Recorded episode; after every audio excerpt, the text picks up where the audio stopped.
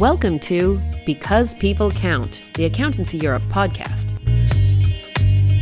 This podcast tackles the hottest topics for the European accountancy profession. Get your need to know update from Brussels. So, welcome to this episode of Because People Count, and I'm very pleased to be welcoming um, our head of advocacy, Eleni Canelli, for this uh, episode. Before we begin, we should acknowledge that we are recording just as Brussels is opening um, the restaurants, the pubs, for the first time after three months. So we're on a significant day in Brussels here for being able to um, interact more fully uh, in society than we have been in months also, we are recording just after um, the protests in Brussels, protesting racism in um, our culture here in Belgium uh, and throughout the world, and especially in the in the United States. So, in this context of a, a Brussels that's trying to open up, but also confront the inequalities in our society, um, we wanted to look at the reopening of uh, Europe in this next phase post uh, COVID 19. And I'm very happy, as I said before, to be joined by our head of advocacy. Uh, Eleni is watching the EU debate throughout um, this entire period to see the direction in which it might go especially also looking into the tensions between uh, economic growth versus a sustainable future, which has always been one of the core values of this administration is the digital and the sustainability, uh, those two together, which they are trying to make the headlines for their, their recovery. And so we're going to look into Europe's response to the crisis and uh, the European Commission's plans for reopening uh, Europe. So, um, Eleni, if I could ask you to please introduce yourselves to uh, the audience. Thank you, Andrea, and let me also uh, reiterate from my side that I'm very happy to have this conversation, a very important conversation on key developments that continue to change every day. So, as you said, I'm working as head of advocacy in uh, Accountancy Europe. I have been in Brussels uh, following EU developments for more than 10 years, and I have to say, uh, indeed, this is uh, quite unprecedented, and uh, I think all of us we feel uh, that we have lost our point of reference, and uh, we are in a very difficult position to, to predict the next day. But I am keeping an eye on what is happening from the side of the Commission, and I, I do feel that this is a very important moment that might change our future in terms of uh, EU governance, especially, and in terms of, of uh, solidarity across the European member states. It's a great point to uh, for us to begin our conversation is this point of solidarity, um, because in the beginning I think we saw a little bit of fragmentation among the, the member states. How would you assess um, the EU's first response uh, back in March, uh, February, April times to coronavirus? Indeed, indeed. Uh, and I have to say it, it's very difficult to separate the personal feelings, especially uh, you know if you come with an EU background, having studied about the EU, having a passion about uh, about the EU. So I have to say, uh, when I saw the first reactions in, in March, I was hugely disappointed both by the way the national leaders reacted uh, to the whole situation, so this isolation uh, and unorganized uh, reactions, uh, the, the late reactions as well in, in closing the borders and assessing the situation, but also from the side of the Commission, I felt that uh, uh, in the beginning there was a late response. Uh, of course, it was quite unfortunate knowing that the, the, Commission was very recently elected, so it was very bad timing and definitely did not give them the opportunity to, to, to have sufficient time to coordinate internally.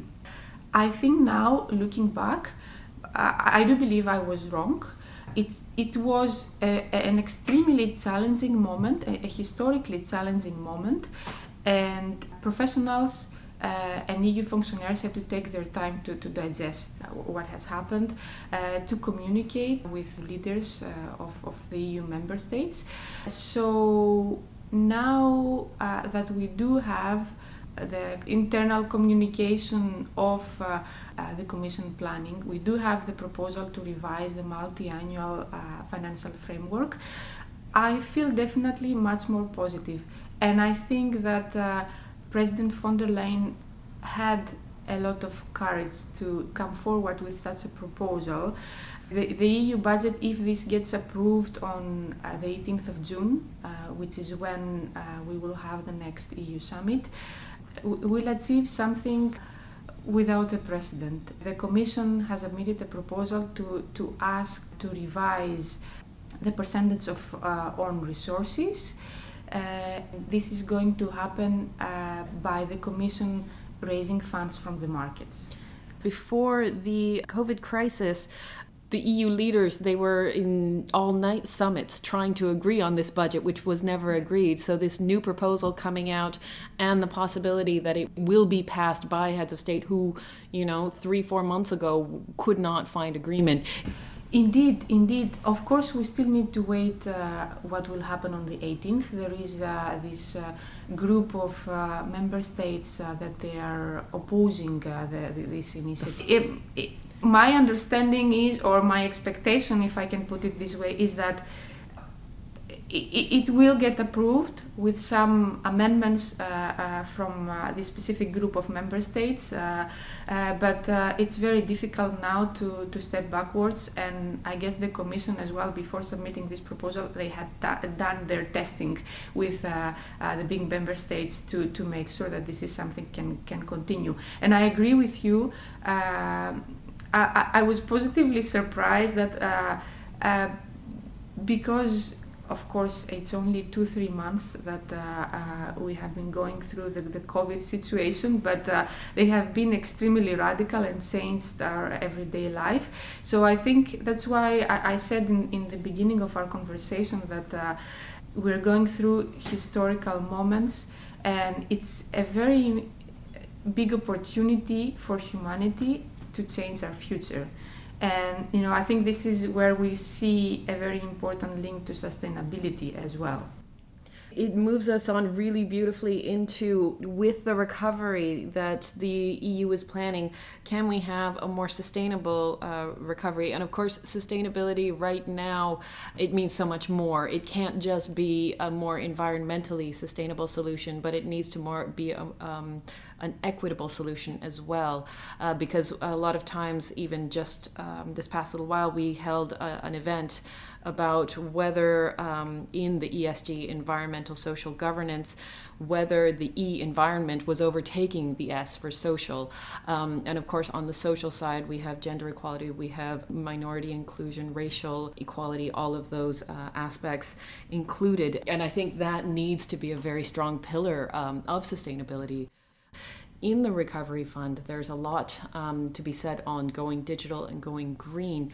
Um, maybe we can talk a little bit about the recovery fund as it stands, and then maybe later on we can we can imagine a little bit what this could mean on the social side. But let's start first with what's what's on the table from the commission. Yes, yes, indeed. Maybe only to confirm that indeed what is happening now is a proof that sustainability is not only about green. But going back to your question on the recovery fund, it was and it was not a surprise what it was proposed in the recovery fund. It was not a surprise because the Commission had already put on the table its priorities before uh, COVID in the pre pre-COVID state of play, if we can put it this way. So digitalization and, and sustainability uh, are um, the growth lines that the Commission wants to uh, uh, put ahead for uh, the future of the European Union. At the same time, it was a surprise because there was so much said, okay, can we actually still afford going to this direction because of what has happened to our lives? And what the Commission did with the, uh, their communication is that they, they confirmed that it's still possible, and actually, these two uh, key factors can help us improve our future, can help us. Uh, I, will not say that can help us fight COVID because this is going to a completely different direction, and then we, we have to, to look into a situation of, of our health systems, although there is an interconnection between sustainability and, and uh, the well being of uh, human beings. But uh, it, it can help us improve the economic sustainability in the long term. Uh, this is what the Commission has attempted to say uh, with their papers, and they are actually confirming uh, what we have lived at personal level on our everyday life. Uh, if we did not have good support of uh, internet, of our networks, we wouldn't be able to work from home. And it's not only about ourselves; it's also about our children, education, and many other aspects that perhaps are missing now that were only feasible because of the progress of the, the technology has achieved. And the same goes for sustainability, meaning that, as I said, sustainability is not only about green, uh, it's also about our health and the support we receive by uh, our national health systems. It's also about the, the S part of the ESG agenda, as you said. So, how do we address social aspects, uh, both when it comes to employment, from conversations and from informal discussions I've had, I've seen that a lot of people went into technical unemployment and they have a very uncertain future, personal level, um, in front of them. Uh, at the same time, there are much more bigger issues at stake, like the situation uh, uh, we are all following happening now uh, in the US. And that's why I think it's, it's a confirmation that sustainability uh, offers us the opportunity now to look at what we need to change in our lives in all aspects.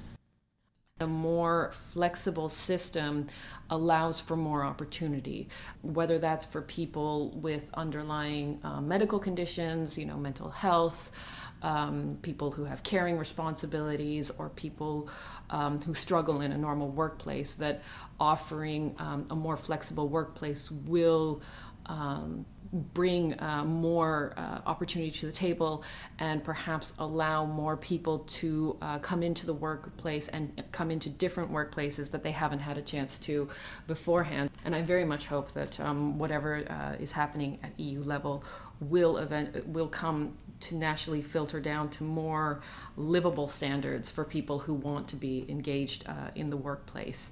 We had a, um, a podcast uh, just as the, the lockdown started about the continuation of, of SMEs and small businesses. And these are the perfect examples of uh, businesses that need to be agile or they might. Um, no longer exist after after this period. Um, but and that brings us more to a, a economic uh, side of our conversation. Um, maybe we can talk a little bit now about how accountants can support the economy, can support the EU in its recovery, and what what accountants are doing to yeah, to help absolutely, this. Absolutely, absolutely. Uh, well, we might be surprised, you know, positively surprised uh, by uh, the level of involvement the accountancy profession can have in this situation. Uh, I'm not an accountant myself, but I have to say, uh, since I started working in Accountancy Europe, I keep getting surprised by uh, how many levels of services and levels of expertise uh, the profession has to, to, offer, especially in situations like that of social importance. Very recently, we launched uh, a paper uh, in Accountancy Europe uh, talking about the lessons uh, we can learn from the corona crisis.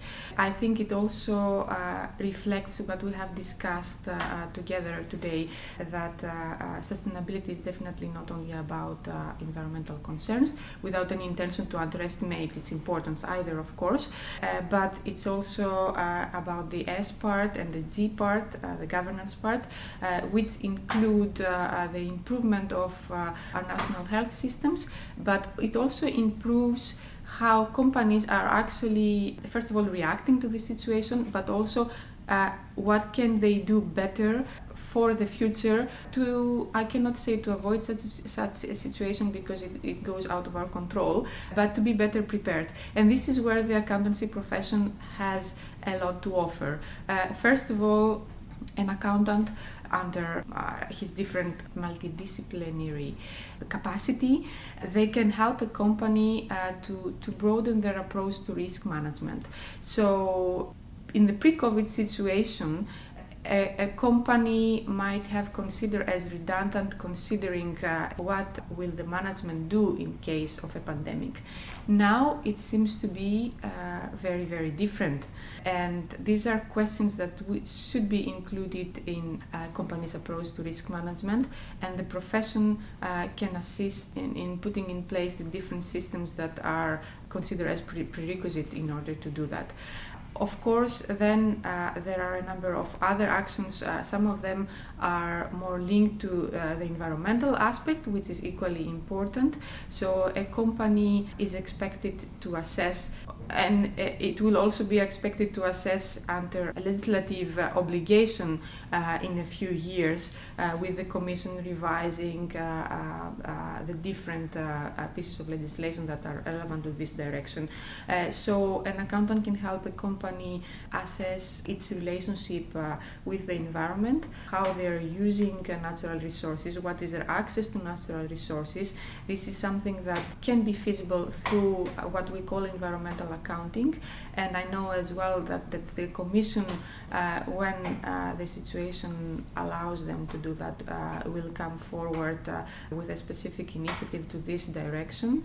Then, of course, the second step would be once the company has a good knowledge, a broad knowledge of its impact to the external environment, and the external environment includes as well the social aspects, it is key to know how to disclose this information in public to make it available in a transparent way, in an accessible way to uh, a diverse aspect of stakeholders.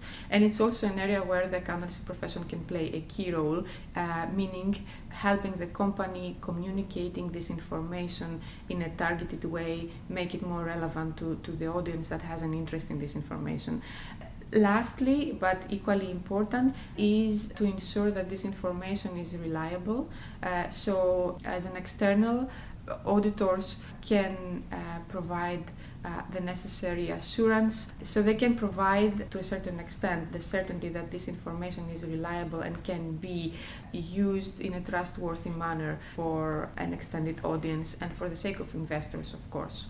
These are the most important uh, ways means uh, at least my perspective that the profession uh, has to offer to, to, to this uh, very important step that we need to take when we are assessing our, our, our post-COVID recovery um, and especially when we are linking this to, to sustainability terms. It's also interesting when it comes to um, sustainability uh, is the the word resilience. Um, yes. because a lot of businesses up until now their keyword was efficiency. And an efficient system is not a resilient system. And where accountants come in it's in building resiliency into your system and building the ability to flex to accommodate up to a global pandemic um, that you have the ability to rework where your resources are going so so that your business can survive through this period. So accountants will have a lot of work uh, cut out with uh, for them. Um, now that we know that global pandemics can happen and they we may be expecting the second wave um, even just this autumn. And I wanted to also uh, say that we will be having online debate about exactly this topic. So this is the EU's recovery from the COVID period looking at the actions that governments will be taking and that the EU will be taking post COVID to try and um, build on the experience we've had so far and move in forward in the direction that the commission had been taking from the beginning. So we'll have we'll have an open uh, discussion on the economic recovery with the European Commission, with Brussels-based stakeholders from from various trade associations, and that will be at the end of this month. So we very much encourage you to continue the debate with us. There'll be lots of time for Q and A to discuss with my, my colleague Eleni and more uh, on this subject further. So we very much hope that you you can um, join us for that. Uh, I also want to say an important um, milestone for me here is the fact that we are recording this in person after months of recording via um, online software and having to deal with all of the technical difficulties that brings. It's been a pleasure to talk with someone face to face for this uh, this podcast. So Eleni, thank you so much for your time. Thank you.